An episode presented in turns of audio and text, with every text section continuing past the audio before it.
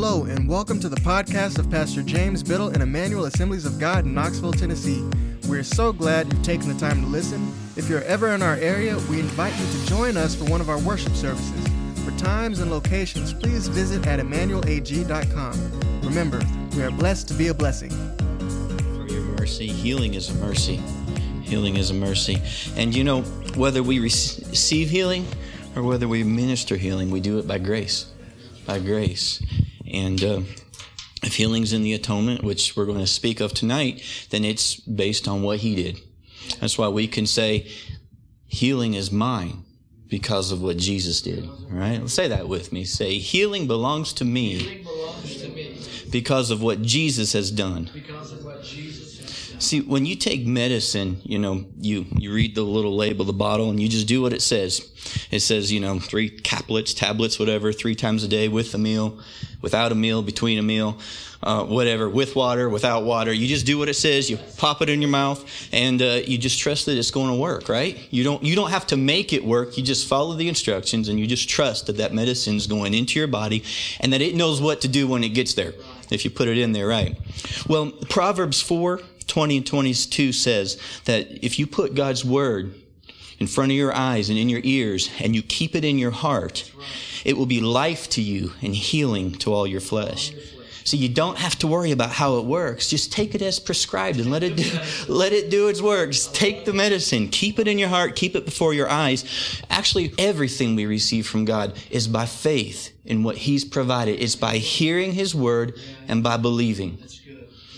And so we put his word in our eyes, we put it in our ears, we keep it in our heart, and it brings forth the fruit. The farmer puts the seed in the ground, and he goes to bed, he wakes up, he goes, and that thing just starts growing all by itself. God's word is the seed. You see, you know what? The, the, the faith comes by hearing and hearing by the word of God, right? The word itself brings the faith with it to cause it to be believed. This just like the moisture to start the sprouting is in the seed. You put it in the ground, it starts sprouting all by itself. The Word of God, if you put it in your attention, in your eyes, in your ears, keep it in your heart, it brings with it the faith to be believed and will produce the fruit. Just take it the way that, take it the way it's prescribed and let it produce fruit in our lives. Amen? Amen? Amen.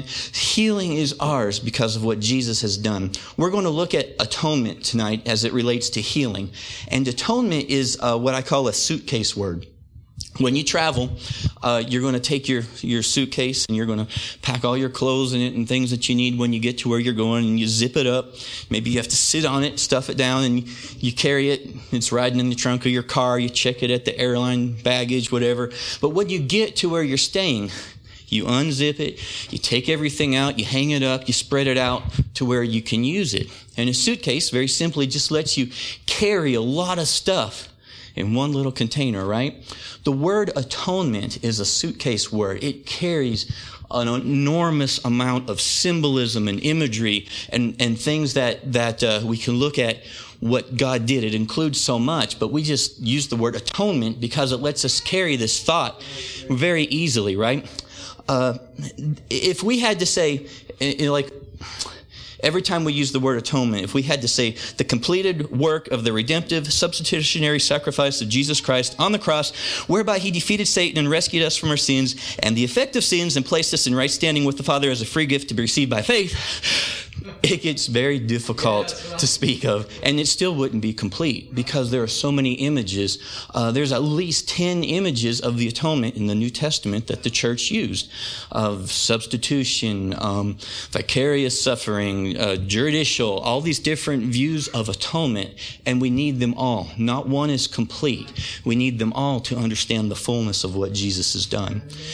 So, what I'm going to invite you to do with me tonight is we're going to just kind of look at atonement as it relates to healing, and we're going to unzip this suitcase and unpack it a little bit, and we're going to dig around and we're going to see if healing is in the atonement. Now, what we mean by atonement in the new covenant is not the same thing that they meant as healing or atonement rather in the old covenant. What they did in the old covenant was once a year they had a sacrifice and they would take a lamb and they would put it on the altar, and it would be offered to cover the sins of the people, right? Uh, atoning in the Old Testament was a covering of your sins. That's why Hebrews 10:1 says that the sacrifices were but a shadow of what was coming. Okay? Hebrews 10:4 said that it was impossible for the blood of bulls and goats to take away sins. Rather, the sins were covered. In fact, the very meaning of the word in the Hebrew, atone, means to cover. So when they were offering the sacrifices, the people were looking at the lamb or the bull or the goat, whatever it was, up on the altar, and they were recognizing that that that animal was killed in their place to bear their sins for them. But God was looking at it and he was looking our sin for his righteousness, right? We know that Jesus committed no sin, right? He was perfect life. We committed no righteousness. Our best efforts, the Bible says, were filthy rags. We committed no righteousness worthy of anything he offered us. But he was made to be sin with our sin so that we could be made right and have right standing with the Father with his righteousness. And this is incredible. But we have been given the same standing before God that Jesus has. That's, that's heavy. We have the same standing before God that Jesus has. Our choices are really this, filthy rags or his righteousness. if we're in Christ, it's his righteousness. It's his standing before the Father that we have. You might say, but I don't feel righteous. Touch your, pat yourself on the shoulder, say, This is what righteousness feels like. You're righteous. God's word is true. You are righteous. I'm reminded of a, a preacher I saw on, on TV, and he was had this vision. He was praying. He saw this vision of an angel. And he, he starts describing this regal warrior of an angel, and he's got this sword in one hand and a shield and his breastplate. He says he was nine feet tall and he was just so regal looking and he's praying and he says, God, uh, is this some kind of archangel or what? And God said to him, That's not an angel at all. That's you in the spirit. It's you in the spirit. If we knew what we were, you are righteous before God. You have the standing in the kingdom that Jesus has. God knows that, and the devil knows that. The only people who are in the dark on it sometimes is us. we need to understand that and, and use it. Lean heavy on that right standing with God. Lean heavy on who He has made us. So that's the great, ex- the great exchange. Atonement is also substitutionary. I've already mentioned the uh, atoning sacrifice. Uh, also, during the Day of Atonement, they would take a goat and they would put their hands on the goat and they would confess the sins of the people, lead it out into the wilderness and let it go. Leviticus 16:22 it says that the goat shall bear all their iniquities in itself to a remote area. This is a, we use the word scapegoat today. One that's been going around a lot more even in the last few years has been thrown under the bus, especially with election campaigns, right? Somebody gets caught doing something, so they throw somebody under the bus and they take the blame, they take the guilt so that the whole uh, organization can keep moving on. Well, Jesus was the scapegoat. He took it for us. And uh, Jesus is our scapegoat. Okay. Atonement is God's rescue plan in operation. He rescues us from our sins. That's clear. Sin is missing the mark, falling short of the glory. For all have sinned and fallen short of the glory of God. He also rescues us from the effects of sin, which is sickness and disease. Because, uh, like, like James uh, dealt with last week, sin or death came into the world and sickness and all the things that destroy basically destroy God's good creation came into the world with sin, with Adam's high treason, with his transgression. That's where it entered the world. It was not part of God's creation. God looked at his creation and he said, It is good. It is good. But with the fall of man came all this stuff that we're dealing with. Now, I, I just want to take a few minutes now because I think it's very important when we start looking at the um, sin sickness connection, or even a better way would be the redemption healing connection because they kind of go together. It's real important that we don't let anybody put us into condemnation. Okay? Romans 8 1 says that there is therefore now no condemnation to those who are in Christ Jesus. God is not counting our sins against us. 2 Corinthians 5:19 In Christ God was reconciling the world to himself not counting their trespasses against them If he's not counting our trespasses against us, then it follows that he's also willing to rescue us from the sickness and disease, which are the effects of sin, right? Right? But the thing is this, the devil doesn't play fair with sick people. He really doesn't. As I was thinking about this, I was just wondering, just in the natural, why sometimes, uh, you know, uh, victims of abuse, you know, domestic abuse or physical abuse, sexual abuse, those kinds of things, why they often feel, feel guilty and carry the guilt. So I did a little study. Well, I did an exhaustive study of three websites, okay? okay. But here's what's interesting. I looked at three websites with different kinds of abuse. One was um, uh, a child abuse, another one was um, physical abuse, and another one was sexual abuse, but they all had this in common. The victim carries the guilt and shame in an attempt to maintain the illusion of control. If they can blame themselves, then they believe that they can change their circumstances by modifying their behavior. So they'll endure the guilt and the blame and the shame to preserve the hope that if they change their performance, the torment will go away. It's, it's a sense of control. And doesn't that sound just like the devil? The devil comes, he makes us sick. Okay? Sickness ultimately is from the devil. Devil makes us sick, and then he tells us it's our fault. And then we have this pre-wired tendency to say, well, that's true. And if I can just change my performance, I can get it to go away. So we start doing all this stuff and the church has got a lot of G to help us, you know? You, you need to fast more, you know? Oh, you need to fast. You need to do these things. So don't take me the wrong way. But we start loading down guilt on ourselves. You know, you, you know, if, if you're sick, it's probably because you have some unconfessed sin or you've got a bitter spirit and you've got all these things. And what we do is we take our eyes off the solution, who is Jesus, and we start searching inwardly for all of this stuff. And I'm going to tell you, if you are in Christ, He's not counting your sins against you. And if you are living in sin that has caused it, His Holy Spirit will make it known to you. You will not have to turn in and just dig and dig and dig. The, the teachings that we have uh, have people looking through their ancestry and genograms and working all this stuff out, trying to find out how this got in. That was maybe the door, but the Bible is very clear. He, God fingers Satan as the accuser, Satan as the oppressor. The devil is the source ultimately for sickness and disease. So, you know, what about these things? Uh, you know, some of them are real and we need to deal with them. I don't recommend anybody living in sin. I do recommend that we spend time praying and fasting and fellowshipping. A, a soldier of God is going to listen for all who are oppressed. If you're oppressed, God's on your side. God is on your side. Jesus was sent to proclaim liberty to the captives and liberty to those who are oppressed. John 3:17 says this, "For God did not send his son into the world to condemn the world, but in order that the world might be saved through him." if after you've come to Christ you feel guilt and condemnation, it's not from God. It can't be because there's no condemnation for those who are in Christ Jesus. It's not to say that the Lord won't deal with us. If we have sin in our life, the Holy Spirit will lovingly convict us and lead us. But continual feelings of guilt and not measuring up are not from God. Now, this verse that I have up here, uh, for God did not send his Son into the world to condemn the world, but in order that he might be saved through him. I said, atonement is God's great rescue plan in operation. The word saved right there, the, that the world might be saved through him is the Greek word S-O-Z-O, sozo. The word actually means to save, that is to deliver or protect, heal, preserve, save, do well, to be whole or make whole.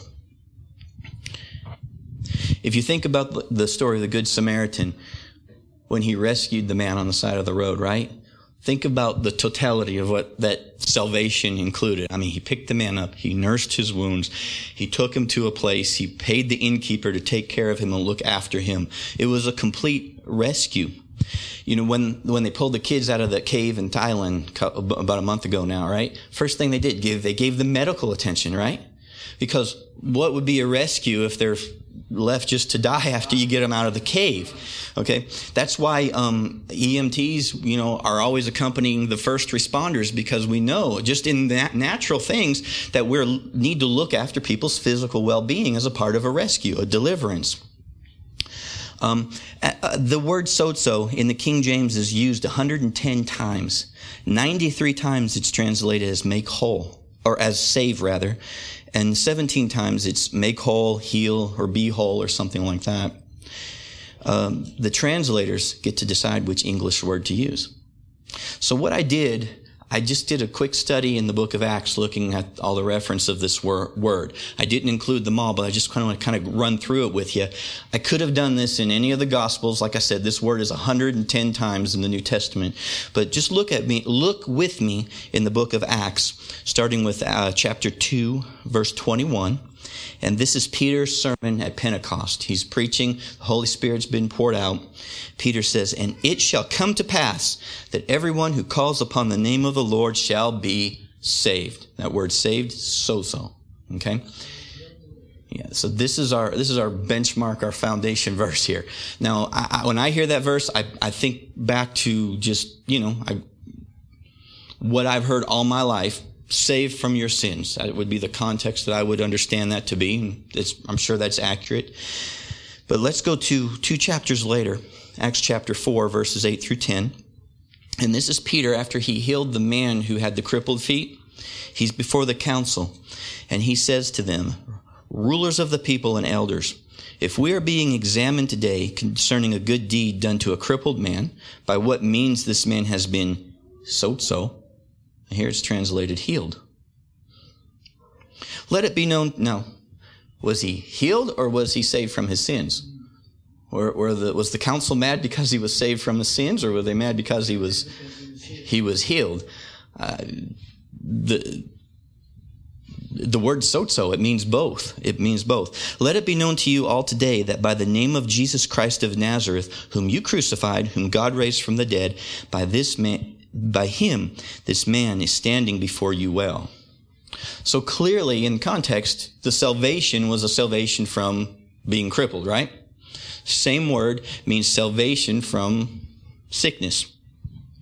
Two verses later, though, he says, And there is salvation in no one else, for there is no other name under heaven given by which men must be saved.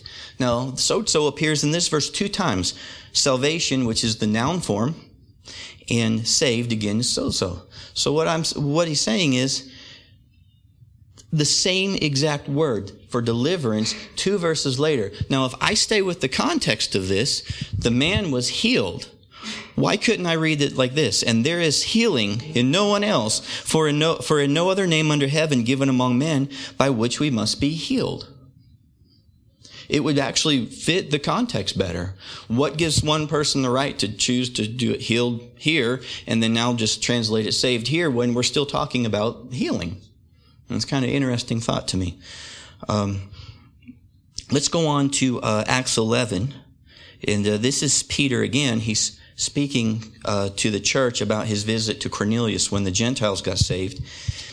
And uh, he told us how he had seen an angel. This is Acts 11, 13, and 14. Stand in the house and say, Send to Joppa and bring Simon, who is called Peter, and he will declare to you a message by which you will be saved, you and your household. Sozo. Okay? Now, did Cornelius want healing or did he want salvation? I think most of us probably would understand that it's salvation because of how we've come to read Acts and how people preach on it mostly. It's salvation from sins right? Salvation. Okay. But the next verse I want to read is Acts 14, verses 9 through 10. And a crippled man is listening to Paul speaking, and Paul, looking intently at him, seeing that he had faith to be made well, sozo, said in a loud voice, Stand upright on your feet. And he sprang up and began walking. Now, I picked these two because they're parallel. Okay the angel said that Peter will declare to you a message. The word in Greek is laleo, and it means he will speak words. He will utter words to you, a message by which you will be saved. Okay? And then Paul is preaching, speaking words, same Greek word. Paul is speaking, laleo, and he sees that this man had the faith to be sozo, in this case, made well. See, salvation for our bodies and salvation for our spirit come exactly the same way. Hearing the word and believing it. God's word is medicine. Let's put it in our eyes. Let's put it in our ears. Let's keep it in our heart and let's let it do its work. Somebody preached the word to every one of us at some point and we believed and it produced a new life, a new spirit in us. This preaching of the word, the looking at the word of God with regard to healing goes in our eyes, goes in our ears, in our hearts, and it works miracles in us. I expect that people can be healed listening to this just because the word of God goes into a heart. It is medicine and it brings about healing. Um, the, let's see, the last one in Acts is uh, Paul and the Philippian jailer, Acts 16, 30 and 31. Like I said, this is not exhaustive in the book of Acts. There are a few more references, but I picked th- these because they each made a point. The Philippian jailer brought them out and said, Sirs, what must I do to be saved? There's that word again. And they said, Believe in the Lord Jesus and you will be saved, you and your household. Could I not read that? Sirs, what must I do to be healed. Believe in the Lord Jesus, you and your household. Scripture, the point is, scripture does not separate healing for the body from salvation for the soul. They're both included in Jesus' atoning work at the cross. And even the word sozo saved, includes both spiritual and physical healing. So here's a question I want to ask, and we've all heard this. What is more important, salvation or healing? Mm-hmm. I've, I've, I've, everybody I've ever heard deal with that, even faith people who believe in faith healing, praying for the sick, when, when they're asked the question, they'll say, absolutely, salvation is more important because salvation is eternal. Healing is temporal. We only need healed when we're in this bodies. We don't need healed in heaven because there is no sickness in heaven, right? But I want to give you a little different answer. I want to tell you the very question itself is devilish.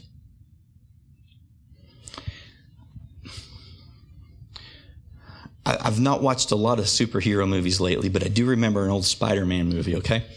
Where the Green Goblin is on the Queensboro Bridge in New York and he's got um, Mary Jane in one hand and a cable car full of innocent people in the other hand. And he's making Spider Man choose which one he's going to say, right? And he lets them both go. And, and that seems to be a recurring theme in all the superhero movies. Does Clark Kent, does he save California or Lois Lane? See, but only the devil would make you choose between two good things that God has provided. Why do we have to choose one or the other? Why not have them both? Only an evil villain would make you take that kind of choice. It's not from God, it's from the devil. When we have to say, well, that's not important because it's just my physical body, I have the most important. When Jesus' blood paid for them both, paid for them both. And now I don't know what movies are like right now. I've not watched superhero movies for a while, but back in the day, the villain always underestimated the superhero. And the superhero always found a way to save them both. And Jesus, God has not separated healing from salvation. The devil did. Jesus has provided for them both. Okay, very quickly, I've got three more references for sozo. You, you know these verses. These are normally considered to be salvation verses, but listen to the word in Romans 10, 9 and 10 and verse 13. If you confess with your mouth that Jesus is Lord and believe in your heart that God raised him from the dead, you will be healed or saved or preserved. Sozo. For with the heart one believes and is justified, and with the mouth one confesses and is sozo. saved, healed, and delivered. Hmm? For everyone who calls on the name of the Lord will be healed. Everyone who calls on the name of the Lord will be saved. Everyone who calls on the name of the Lord will be preserved. Ephesians 2 8 and 9. For by grace you have been sozo. For by grace you have been healed through faith.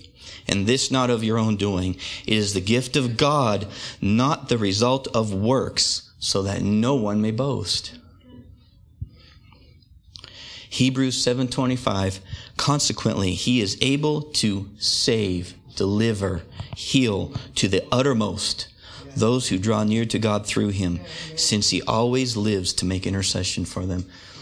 Now, I wanted to find something there, so I looked up that word uttermost, and it just means uttermost.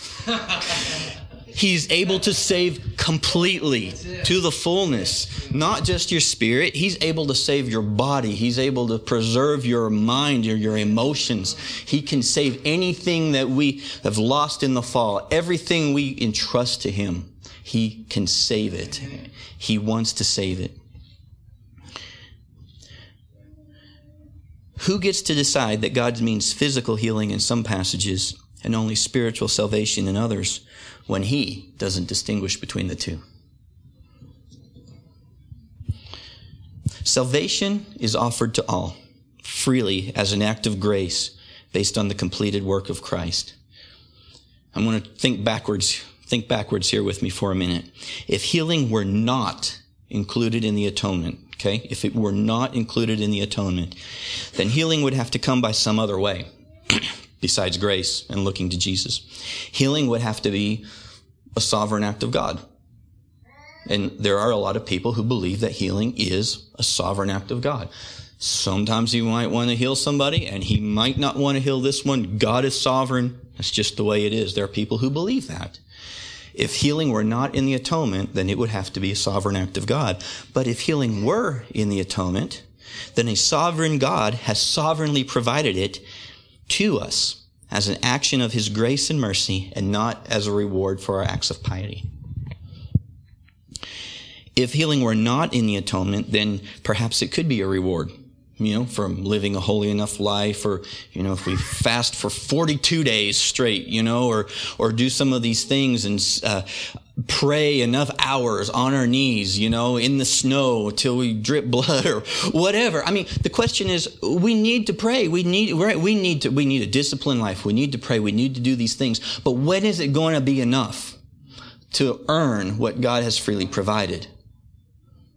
Is not going to ever be enough to earn what God has freely provided because it's offered to us by grace. If it's in the atonement, it's received by looking to Him, looking to what He did.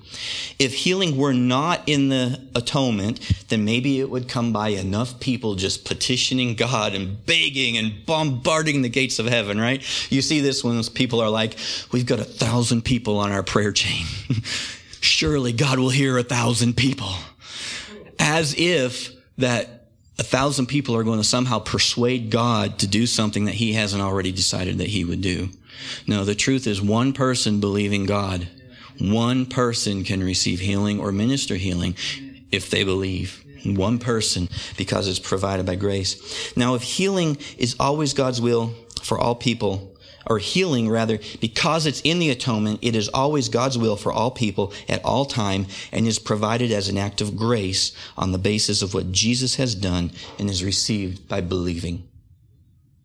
Say it with me. Healing belongs to me because of what Jesus has done. Healing belongs to me because of what Jesus has done. Okay, now, the key passage in the Old Testament uh, for the atonement and healing is Isaiah 53, verses 4 through 6. It says, Surely he has borne our griefs and carried our sorrows, yet we esteemed him stricken, smitten by God, and afflicted. But he was wounded for our transgressions, he was crushed for our iniquities. Upon him was the chastisement that brought us peace, and with his stripes we are healed. All of we like sheep have gone astray, and the Lord has laid on him the iniquity of us all. Now, portions of this passage are quoted uh, at least twice in the New Testament. One is the verse in 1 Peter 2.24 says that he himself bore our sins in his body on the tree, that we might die to sins and live to righteousness. By his wounds you have been healed. And what, what's interesting to me here is that the word healed in 1 Peter 2.24 is not the word sozo. It's not.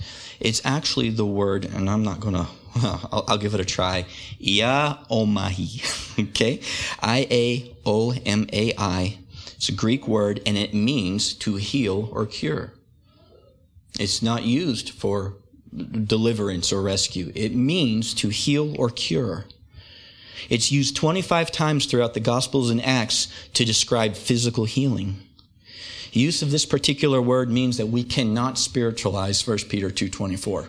When it says by his wounds or by his stripes you have been healed, it's physical healing that Peter's talking about. We can't back it out and say, well, it's healing of the soul. No, it's actually a word that is used exclusively for physical healing. Another interesting thing here is the tense here. By his stripes you have been healed. Like I said, we look back to the cross. It was a point in time. Jesus did it. What Isaiah saw when he was looking and he said, by his stripes we are healed. He's looking in the vision that he's, as he's prophesying, he's reporting it in present tense. But Peter says, you have already been healed because Jesus has already done it. Because of what Jesus has done, healing belongs to me. Say it with me. Because of what Jesus has done, healing belongs to me. The other reference is Matthew 8, uh, 16 and 17. It says, That evening they brought to him many who were oppressed by demons, and he cast out the spirits with the word, and he healed all who were sick. This was to fulfill what was spoken by the prophet Isaiah. He took our illnesses and bore our diseases. Do you get it? Matthew's commentary on the Isaiah passage, he says, Jesus healing the diseases and casting out demons, this fulfills that. This physical healing. Healed here um, is the word therapeuo. Sounds like our word where we get therapy, right? And it means um, to do service or to heal, cure, or restore to health. It's translated as healed, healing, or cured. It's used 44 times in the New Testament, and every single time except one, it refers specifically to physical healing.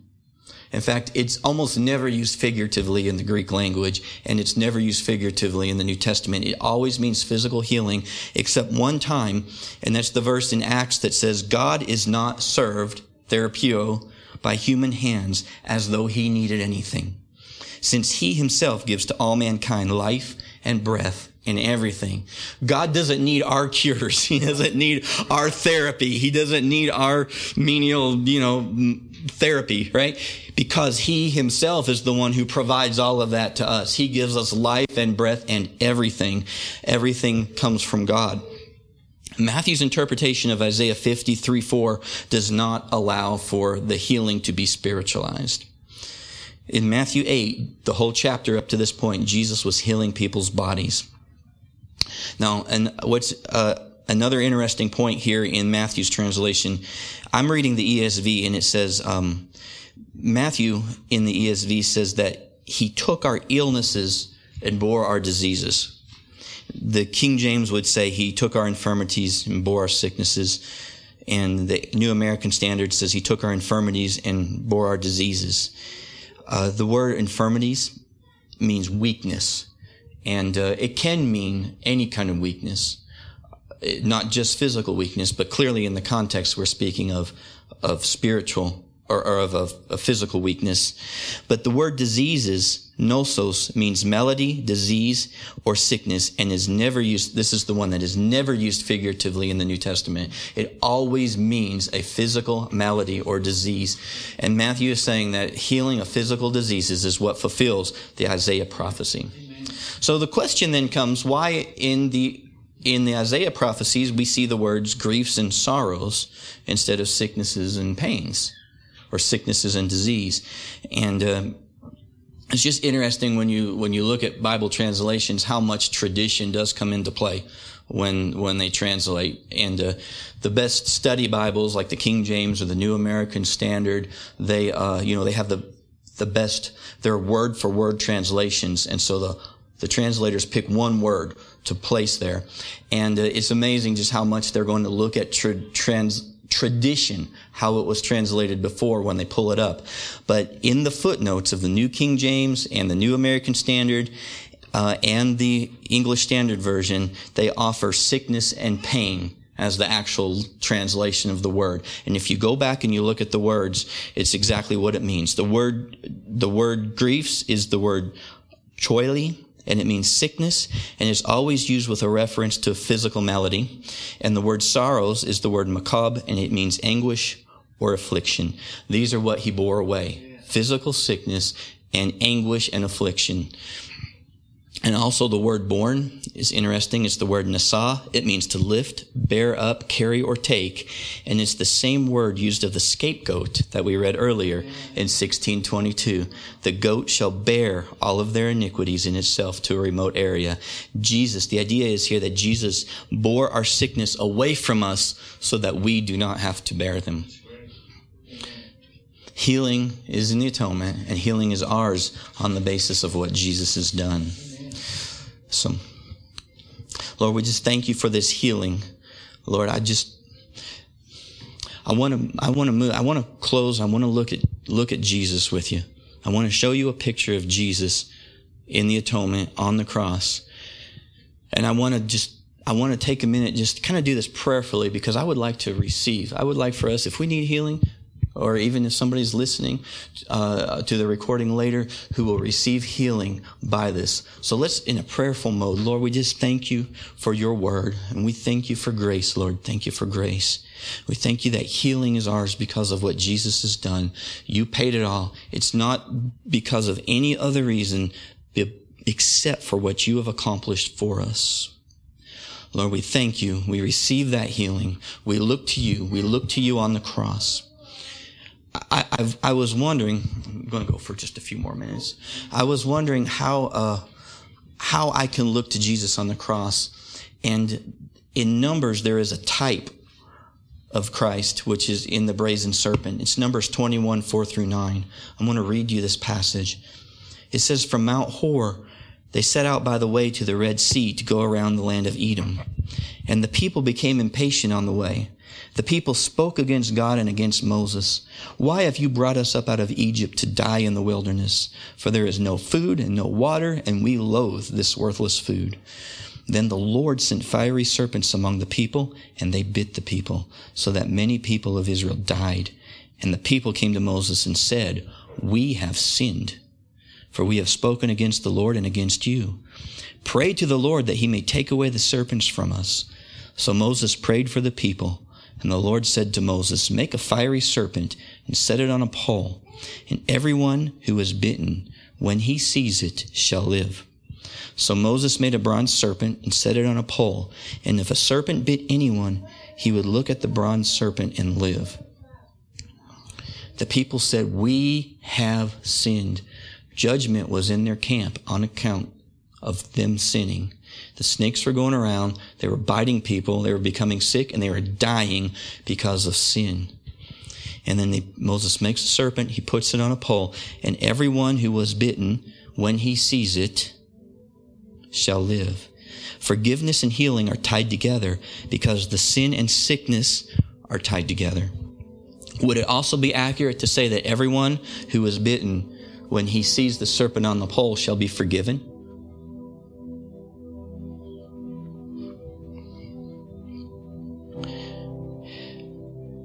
Jesus used this model and he applied it to himself in John. He says, John 3, 12 through 15. If I have told you earthly things and you do not believe, how can you believe if I tell you heavenly things? No one has ascended into heaven except he who has descended from heaven, the Son of Man. And as Moses lifted up the serpent in the wilderness, so must the Son of Man be lifted up, that whoever believes in him may have eternal life. Everyone who looks at Jesus on the cross will also live, just like they looked at the serpent. Sickness is in this world because of sin, because Adam sold us out and is here. Doesn't mean necessarily, I can show you a lot of verses in the New Testament. You can sin and bring sickness on yourself. That's, that's a fact. But just because you're sick does not mean that you've necessarily sinned devil is attacking people. He attacks our bodies. He attacks people. He's not playing fair with people. The Bible says if somebody is sick, let them call the elders and the elders will pray and anoint them with oil and God will heal them. And if they've committed sin, did not say that they've committed sin. If they've committed sin, God will forgive them. But the fact remains, sickness and sin are two fruits of the same tree. And God dealt with them both in the etern- in the atonement. We are a spirit man being, a spirit body being. So it, when we fail, we fail spiritually and physically because of the sin, the death that came into the world. It only makes sense that in the atonement we are redeemed physically and as well as spiritually. Everyone who sees him, everyone who believes in Jesus, will have eternal life. That's not just living forever after you die in heaven. That is life, the life of God that we can experience now, that we can be partakers of now.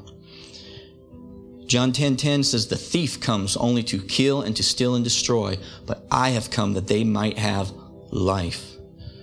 1 John 5:12 says he who has the son has life. If you have Jesus, you have life. That life in you will overwhelm the sickness. It will overwhelm and drive out the death. That is his plan. Now, in in uh, 1 Corinthians, Paul is speaking, Jared, I don't, I didn't give you these, but that's okay. Just I'll read them. Paul is uh, telling them that. Uh,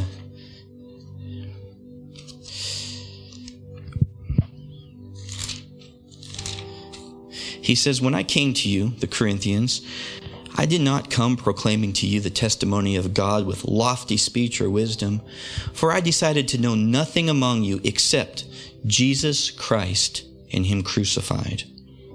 And I was with you in weakness and in fear and much trembling, and my speech and my message were not in plausible words of wisdom, but in a demonstration of the Spirit and power that your faith might not rest in the wisdom of men, but in the power of God.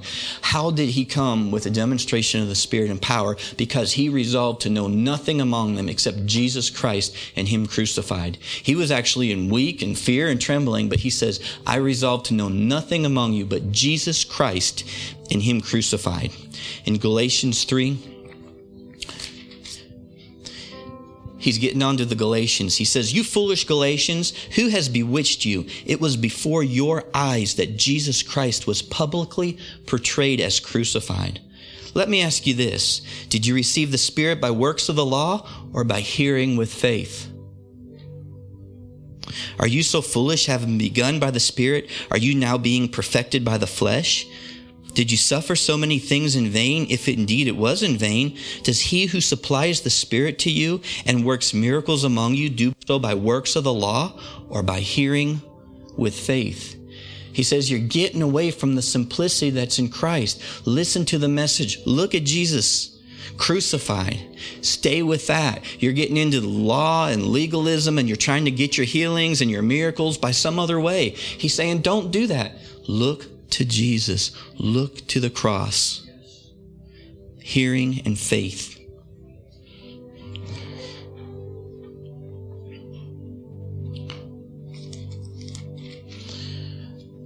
When Paul is speaking about um, communion to the Corinthians in, in 1 Corinthians 11, he says, For as often as you eat this bread and drink the cup, you proclaim the Lord's death until he comes.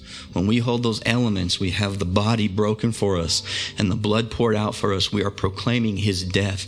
We are looking at him crucified and we're proclaiming his death. He goes on to say that if you do not properly discern the body of the Lord, that is why he said some of you are weak and sickly and have even died because you're not discerning that this body was broken for your physical healing. We've made much of the blood and rightly so. But this body was broken for your physical healing. Properly discern that.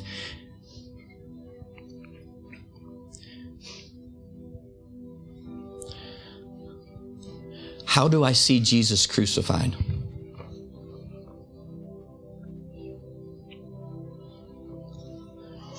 The work of Jesus was not just the the time from the garden to the resurrection, but his whole life was really an atonement. He was an example to us. But you know, he, he shed blood more than just on the cross the crown of thorns, when he was beat up on trial in the garden, he began sweating blood. His blood was poured out. He was wounded more than just the whipping post. He was wounded when they beat him, when they nailed his hands and feet. He was, he was wounded. Those are wounds that God has healed. The, the whole thing was together. In Matthew chapter 8, the one we referenced earlier that ends up looking to the cross, we see miracle after miracle after miracle saying that this fulfills that prophecy.